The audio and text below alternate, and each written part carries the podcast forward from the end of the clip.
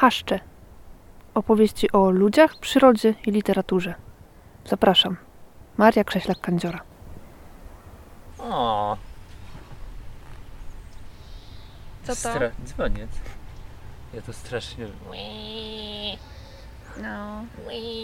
Ale to muszą tu siedzieć cały czas, nie? Tak.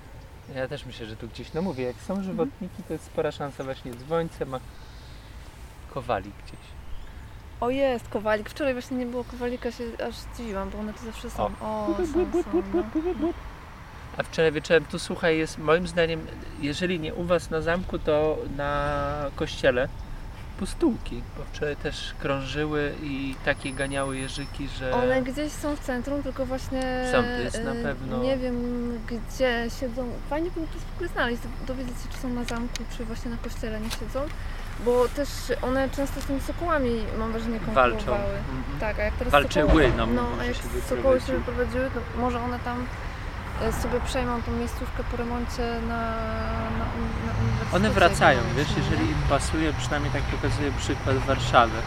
no. Jest, ja tam piszę w książce o tym gnieździe na, tak, Tak, no, tak. gnieździe na pałacu No. i oni modernizowali y, pałac dwa lata w zasadzie, dwa sezony, to się tak złożyło. Długo? No tak, I tak. słuchaj, wróciły moment.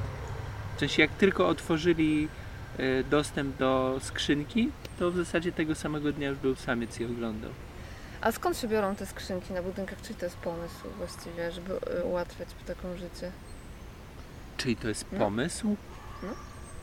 E, no, teraz to mnie zagięłaś. Nie wiem, nie wiem. Strzelałbym, że Bertole to wymyślili.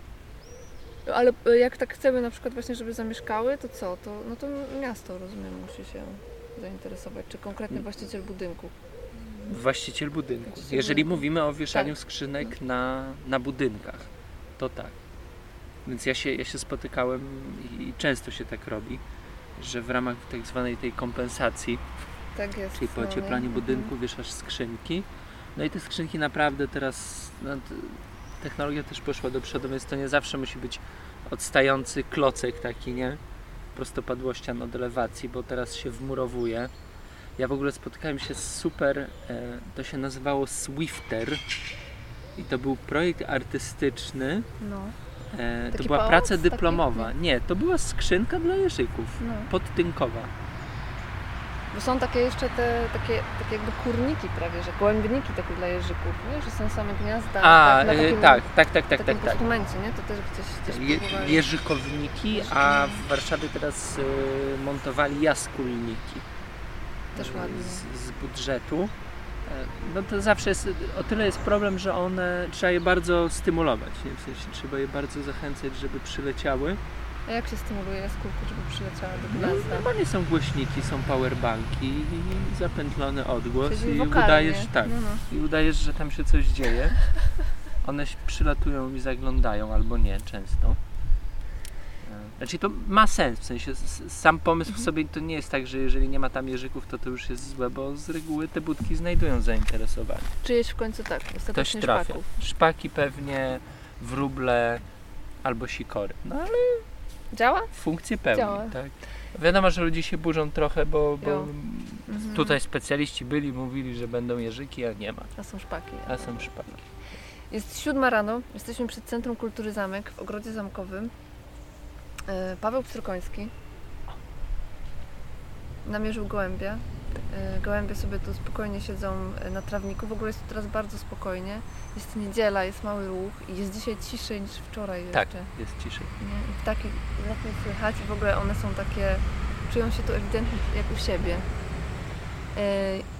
E, Paweł jest autorem książki Wszystkie okna dla oknówek. Ona brzmi, ten tytuł brzmi jak apel, co wczoraj stwierdziliśmy podczas spaceru. Manifest, tak. Manifest, tak. E, Trzeba oplakatować miasto. oplakatować miasto, zakładać e, gniazda dla jaskółek, pomagać im i pozwalać im przede wszystkim, nie? Jak już Od są. tego zacznijmy. No. Tak. Jeżeli nie będziemy przeszkadzać, to już jest y, pierwszy sukces, tak naprawdę. Y, Powiedz mi, bo wczoraj byliśmy na, na spacerze, było ponad 30 stopni, y, ale daliśmy radę. Jakie masz wrażenia z wczorajszego spaceru? Bardzo jestem kontentem. A bardzo byliśmy przecież w centrum miasta, prawda? Zaczęliśmy tutaj sprzed zamku i w ogóle mam wrażenie, że tu przed zamkiem w tym parczku się najwięcej działo, bez dwóch zdań. Wydaje mi się, że w dużej mierze to zasługa tych dorodnych lip, które tu rosną i krzewów, których jest całkiem sporo i tego, że trawniki są zraszane. Też była taka nasza obserwacja, że Tak. ta woda jednak siłą rzeczy e, przyciąga. Bardzo dużo jest tutaj ptaków, które ja w książce nazwałem trawnikowymi poławiaczami. O, właśnie przyleciał grzywacz, będzie sobie teraz coś skubał, są gołębie miejskie. Dzisiaj szpaki chyba zaspały trochę. Tak, nie ma ich Bo w ogóle. Kosy były. były za to od rana. A, są kosy, super. spłoszyłam Kwiczoły już aż. widzieliśmy. Mhm. Także te trawniki tutaj się cieszą dużym zainteresowaniem. Kapturka się odzywa, grzywacz grucha. Bardzo mi się podobało wczoraj, naprawdę. W sensie, pomimo tego, że jesteśmy naprawdę, teraz jesteśmy, wczoraj też byliśmy e, w centrum Poznania, dużo ptaków. Ja byłem pod ogromnym wrażeniem tego, że mimo temperatury, bo jednak no, mamy teraz te fale upałów, więc no, ptaki mogłyby sobie pozwolić na odpoczynek i, i, i siestę, a mimo to, że... Pozwalały sobie, bo widzieliśmy wrony, jak się tarzały w trawie, prawda? Tak, w tej, to w tej zmoczonej, Tak, tak. tak, się prawie, z raszaczami, które się położyły i Mhm. e, odbywały poranną kąpiel, układały sobie pióra. No niesamowite to było, naprawdę. W sumie pierwszy raz widziałem, żeby zdarzało mi się, ale to zimą, obserwować wrony, które się po prostu tarzały w śniegu, Mhm. co domyślam się jest jakimś takim substytutem kąpieli. Jakby nie patrzeć, śnieg też jest wodą. E, No ale to, co wczorajśmy tutaj oglądali, to chyba odkąd się zajmuję ptakami, to tak naprawdę pierwszy raz w życiu. Ach, ten Poznań. Ach, ten Poznań, zaskoczy. A powiedz mi, jak, jak, jakie wrażenie na, na tobie e, ludzie sprawili, którzy przyszli na spacer? Pytam, pytam o to, o co cię wczoraj też pytałam, czyli o, o to, po co w ogóle zabierasz ludzi na te spacery?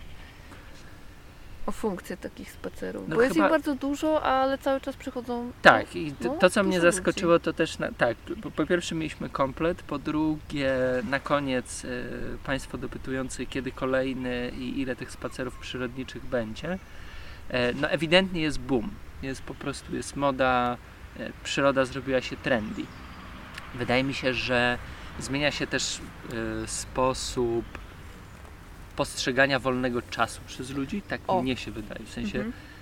Kiedyś było tak, że dużo pracowaliśmy, a teraz bardzo cenimy swój czas wolny, a w tym czasie wolnym bardzo byśmy chcieli się samorozwijać i okazuje się, że ten kontakt z przyrodą jest jedną właśnie z takich form spędzania wolnego czasu, dowiadywania się czegoś, no a przy okazji ma to oczywiście szereg walorów takich, no przekładających się tak naprawdę na jakość naszego życia, czyli jak spacerujemy, no to wiadomo, że jesteśmy zdrowsi, to wzbudza w nas zainteresowanie, zaczynamy czytać książki, dzielimy się swoimi obserwacjami, więc to też buduje jakąś taką sieć e, powiązań społecznych. No, oprócz tego, że przyroda jest wszędzie i ja zawsze podkreślam, że po prostu tak naprawdę to, to nie wymaga jakiejś niesamowitej wiedzy, to później jest jakby kolejny etap, że, że człowiek się wkręca i zaczyna chcieć wiedzieć więcej. Natomiast na początek wystarczy się po prostu zatrzymać i rozejrzeć. No, znowu siedzimy, tak, ławka, wystarczy, ja, ja uwielbiam obserwować i, i tak naprawdę e, no każdy z nas może poczynić jakieś obserwacje zachowań ptaków, co one robią. To też świetnie widać, jak ludzie dokarmiają. Nadają imiona ptakom, oni już później rozpoznają te osobniki, które przylatują. Ale to prawda, jak wróble nawet do nas y, zimą przylatują, zresztą one cały czas przylatują. Bo raz, że jest poidełko na naszym balkonie, nasz balkon jest zakrzaczony, jest maleńki, ale po prostu jest cały zarośnięty, rosną tam i pomidory, i chwasty. I te wróble lubią po prostu tam na przykład Być. przylecieć o 6 rano i nadawać z balustrady komunikaty. I y, jeden ostatnio stracił y, bardzo dużą część ogona, więc bardzo mu kibicujemy, ale przylatuje cały Odrasta. czas. To kwestia dwóch tygodni pewnie. Y, Ostatnio Będzie nowy. wy, wyglądał trochę lepiej, i, ale to jest fajne właśnie, bo patrzymy i patrzymy, o jest, jest, jest, przyleciał, dobra, to żyje. To Tak. taka, no i taka bu, bu, budzi się później ta więź. Myślę, że ludzie też właśnie tego szukają. Że był bardzo taki długi czas, kiedy byliśmy odrealnieni, byliśmy odsunięci od tej przyrody, a ludzie teraz bardzo jej chcą, co przekłada się właśnie na to, że chętnie biorą udział w tego rodzaju spacerach, inaczej postrzegamy zieleń w mieście. To, o czym wczoraj rozmawialiśmy z, z osobami, które przyszły właśnie, że zmienia się forma cięcia trawników, a tak naprawdę zaprzestania cięcia, co przekłada się na to, że te trawniki po prostu są bardziej bujne, a to znowu przekłada się na to, że mamy więcej wody w mieście, która jest, okazuje się no, Kluczowa. kluczowa, Mhm. jeżeli chcemy w ogóle tutaj funkcjonować. E, No i tak jak mówiłem, no właśnie, wczoraj też wywiązała się dyskusja w trakcie spaceru, no to jest zawsze też taka platforma, możliwość spotkania specjalisty, kogoś, kto pokaże, pokaże palcem i nazwie, rzuci jakąś ciekawostkę. E, No ale ja to też traktuję jako formę właśnie takiej platformy wymiany myśli. Dowiedziałem się wczoraj, czego nie wiedziałem o, o, o problemie, jaki jest na zbiorniku e, w Jeziorsku. Tak. Em, ludzie pytają, wymieniamy się myślami, opiniami i myślę, że to jest dobre. No, myślę, że summa summarum finalnie to się przekłada po prostu na lepszą ochronę przyrody i chyba o to chodzi. A y, nie ma w tobie obawy takiej, mm, bo ja to też tak obserwuję sobie z zaciekawieniem, jak to się rozwija, bo właśnie rodzi się między nami a konkret, ko, konkretnymi zwierzętami ta więź, y, ale ona czasem. Mm, czy, czy nie zajdzie taki przechył w drugą stronę, że najpierw nas to w ogóle nie obchodziło, a teraz nas obchodzi to aż tak, że tra, tracimy jakieś, wiesz, racjonalne podejście do przyrody też, nie? Znaczy, sami do siebie też mamy z tym problem, no ale ym, no nazywa, no, nazywają to bambinizmem na przykład, nie? No to jest takie brzydkie określenie, ale A, że te, te, ptaszki, takie Tak. wielkie oczka tak, kolorowe, i że to będzie puchate. takie na przykład walka o życie ptaka za wszelką cenę, mimo że no cóż, zdarza się tak, że No, przecież wy- wywala się z gniazda najsłabszego osobnika i najsłabszego, to jest tak. po No to o czym wczoraj nie? rozmawialiśmy No. z ratowaniem podlotów. No nam się załącza, w sensie jeżeli widzimy właśnie, podejrzewamy, Mhm. że ptak jest ranny. E, znajdujemy podlota, wydaje nam się właśnie, że to jest kontuzjowany ptak. No, najczęściej okazuje się, że nie jest, tylko po prostu jest właśnie słabszy. Mhm. I mamy tę te, te chęć, ten pęd ku temu, żeby pomagać i często pomagać za wszelką cenę. E, no właśnie, pytanie, czy to jest złe. Ja pamiętam, że Agnieszka Czujkowska z Ptasiego Azylu bardzo też mi tym zaimponowała, bo ona tak bardzo po pierwsze pochyla się nad każdym zwierzęciem i to nieważne, czy to jest mysz, czy to jest gołąb, czy to jest nosorożec w zoo. Dla niej ważne jest to, żeby ratować wszystkie zwierzęta. No właśnie, pytanie z drugiej strony, jeżeli mamy możliwości i środki na to, żeby takiego ptaka uratować, to Czemu czemu, nie? nie? czemu tego nie Tak zrobić? To jest kolejne istnienie, które Mhm, dokładnie. No to też y, idzie, idzie w kolejne pytanie. To mi się y, wydaje, wiesz co, no, ja bym powiedział no. tak, e, może to zabrzmi górnolotnie, ale to jest jakiś taki kolejny chyba etap rozwoju cywilizacji. Tak bym powiedział, że przez bardzo długi czas ta przyroda Bardzo była Przepraszam, że czymś- będę musiał puścić wodę, a Będzie być może że będzie pryskać, nie? ciężko, jest tak ciepło, że ma. Będzie przyjemny, tak? Ja bo mówię, że puszczam wodę i może wiatr trochę pryskać. nie szkodzi. To Damy jest radę. rozpraszaczy. Wolę uprzedzić, bo... Tak, tak. Nie, różnie bywa. Dokładnie. Jasne. E, więc przez bardzo długi czas żeśmy się właśnie odgradzali. Rozmawialiśmy o tym, skąd się w ogóle, wczoraj rozmawialiśmy, skąd się wzięły w ogóle trawniki, jak postrzegaliśmy przyrodę. I Mhm. przez bardzo długi czas, nadal wiele osób tak uważa, że trzeba ją ujarzmić, okiełznać, porządkować, e, ułożyć, wyciąć, przyciąć, nawozić. E, no ale to się zmienia i ja mam takie poczucie, że to zwiększa wrażliwość społeczną, zwiększa świadomość społeczną i ludzie już nie chcą, żeby to tak wyglądało. E, I chyba dobrze, no właśnie o to chodzi. Moim zdaniem o to właśnie chodzi. I co więcej, też pytałam Cię, czy to, to jest takie pytanie, które się mm, też pojawiło jakiś czas temu i ym, też Adam Zbyryt swoją książką trochę, t, t, trochę je mm, znowu, znowu, znowu czyszczą wspaniale te gołębie. O, Myślę, że taka obserwacja gołębi na, na, Na trawniku. jak one takie prowadzą swoje własne, prywatne życie właśnie, jest szczerze? E, to jest to, o czym pisałem, o czym Agnieszka mi Czujkowska opowiadała, że tak powinno wyglądać życie gołębia Gołębia. miejskiego. No. Czyli To- to nie powinien no. być ptak, który otępiale siedzi na nagrzanym placu i czeka aż skapnie mu jakiś ohydny, stary, suchy... O, ten nawet będzie się tutaj, widzę, kusił na jakąś, na jakąś trawę, tylko one właśnie powinny dreptać tak jak grzywacze. Większą część dnia powinny poświęcać na to, żeby sobie właśnie znaleźć jakiegoś bezkręgowca, jakieś nasionko, tu skubnąć sobie jakiś kwiatek. Jak tak na nie patrzysz, bo tu zmierzam, e, próbuję dojść do tego pytania o zwierzęce emocje, bo jeżeli e, uznamy, że właściwie każdy z nich jest indywidualnością, ma swoje emocje, e, no to wtedy też te- ratowanie tych ptaków mm, no jakby na, nabiera też, e, może nie musi nabierać sensu, co, co sobie myślimy potem, nie, że się nie dziwimy e, nikomu, kto podnosi e, te stwory, nawet jeżeli zostały wypchnięte z gniazda przez rodziców e, gdzieś tam z ziemi, z chodnika, z trawnika, no bo, no bo to jest kurczę jakaś jednostka istnienia, nie? która ma Tak. swoje sprawy w życiu do załatwienia. Moim zdaniem mają i to bez dwóch zdań i bardzo mi się podobało to właśnie chyba u Zbyryta w książce było, on cytował. Franza de Mhm. Wala, Tak. że jeżeli ktoś wątpi w to, czy zwierzęta mają emocje, to musi sobie kupić psa.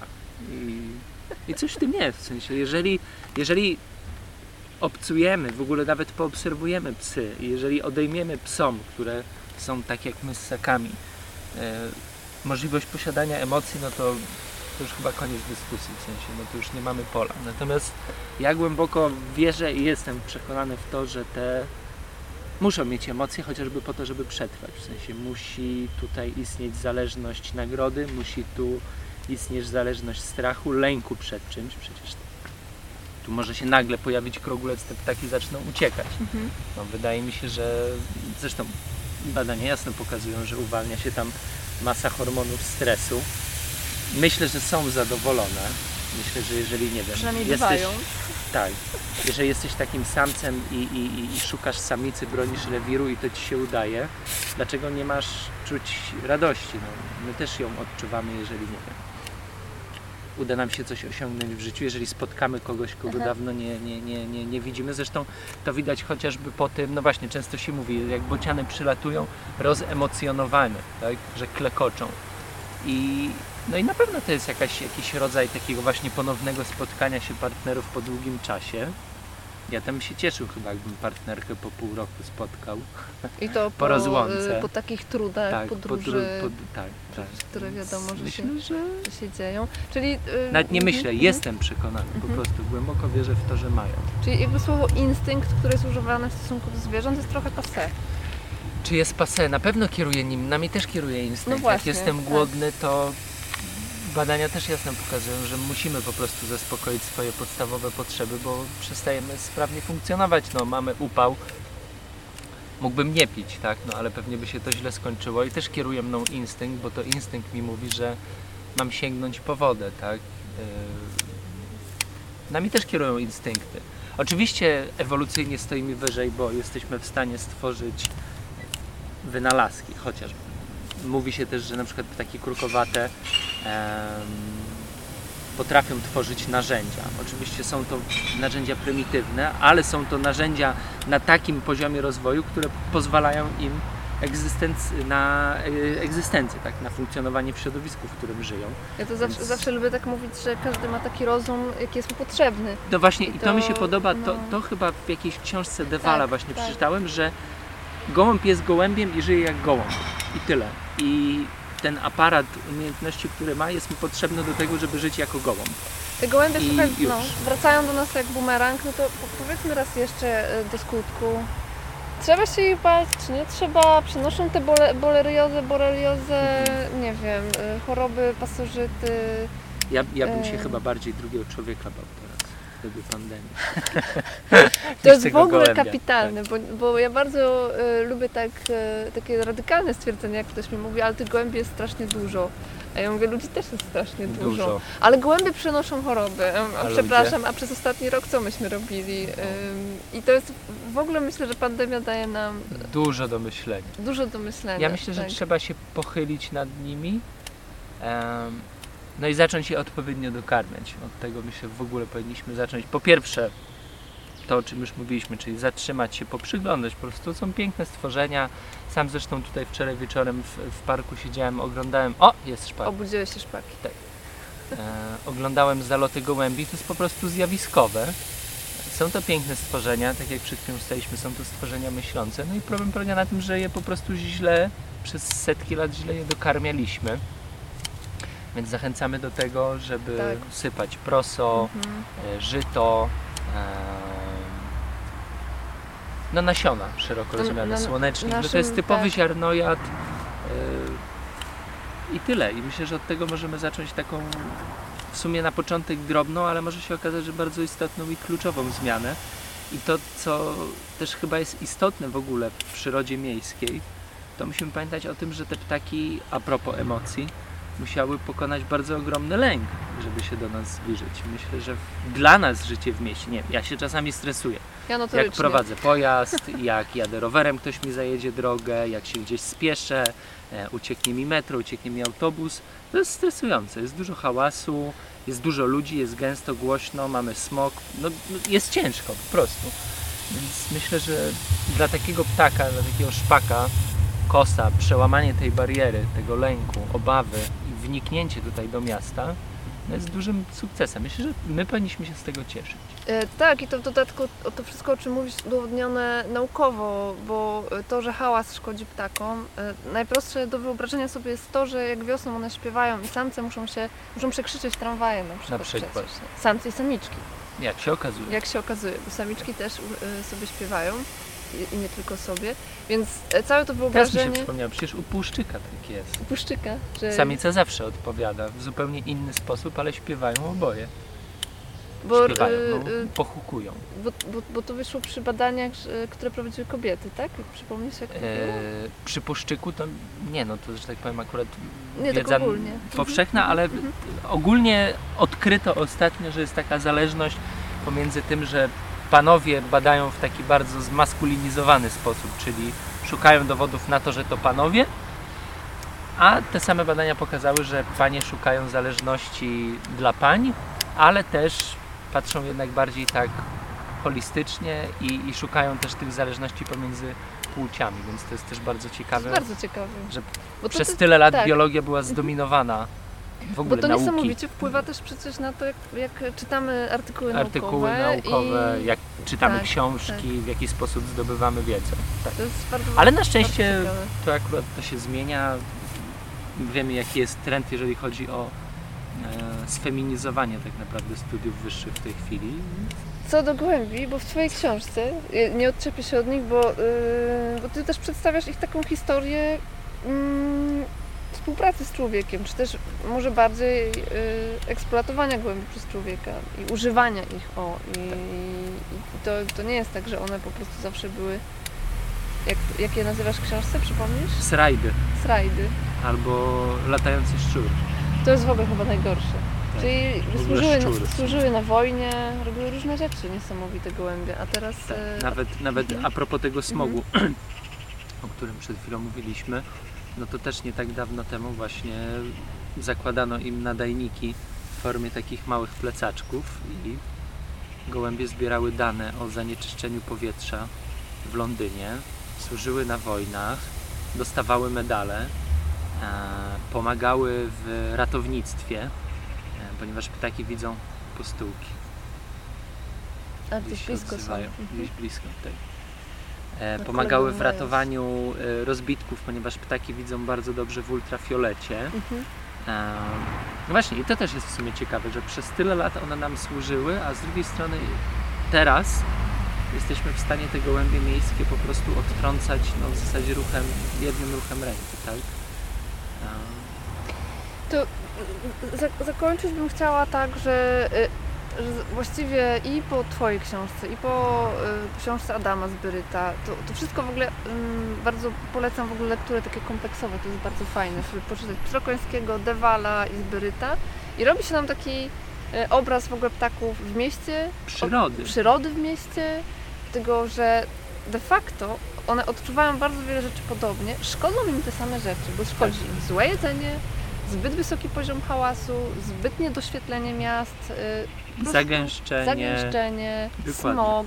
To, to Adam właśnie i to mi się też podobało w... e, Nie wiem czy w tej... Wydaje mi się, że w krajobrazie strachu właśnie pisał o tym, że skoro szkodzi nam, to czemu nie im? W sensie, to w sumie tak jak powiedziałeś, działa w dwie strony, więc... Także myślę, że dbając o tą przestrzeń wspólną, raz, że właśnie robimy to, że ona jest wspólna i lepsza, czyli nie kosimy tej trawy, zakrzaczamy, trochę pozwolimy sobie panoszyć dziczy i jakoś to Panoszyć będzie. dziczy. Niech się panoszy. Panoszenie dziczy, bardzo ładne. No. A co z Tobą? Będziesz pisał dalej książki? Chciałbym. Spodobało mi się.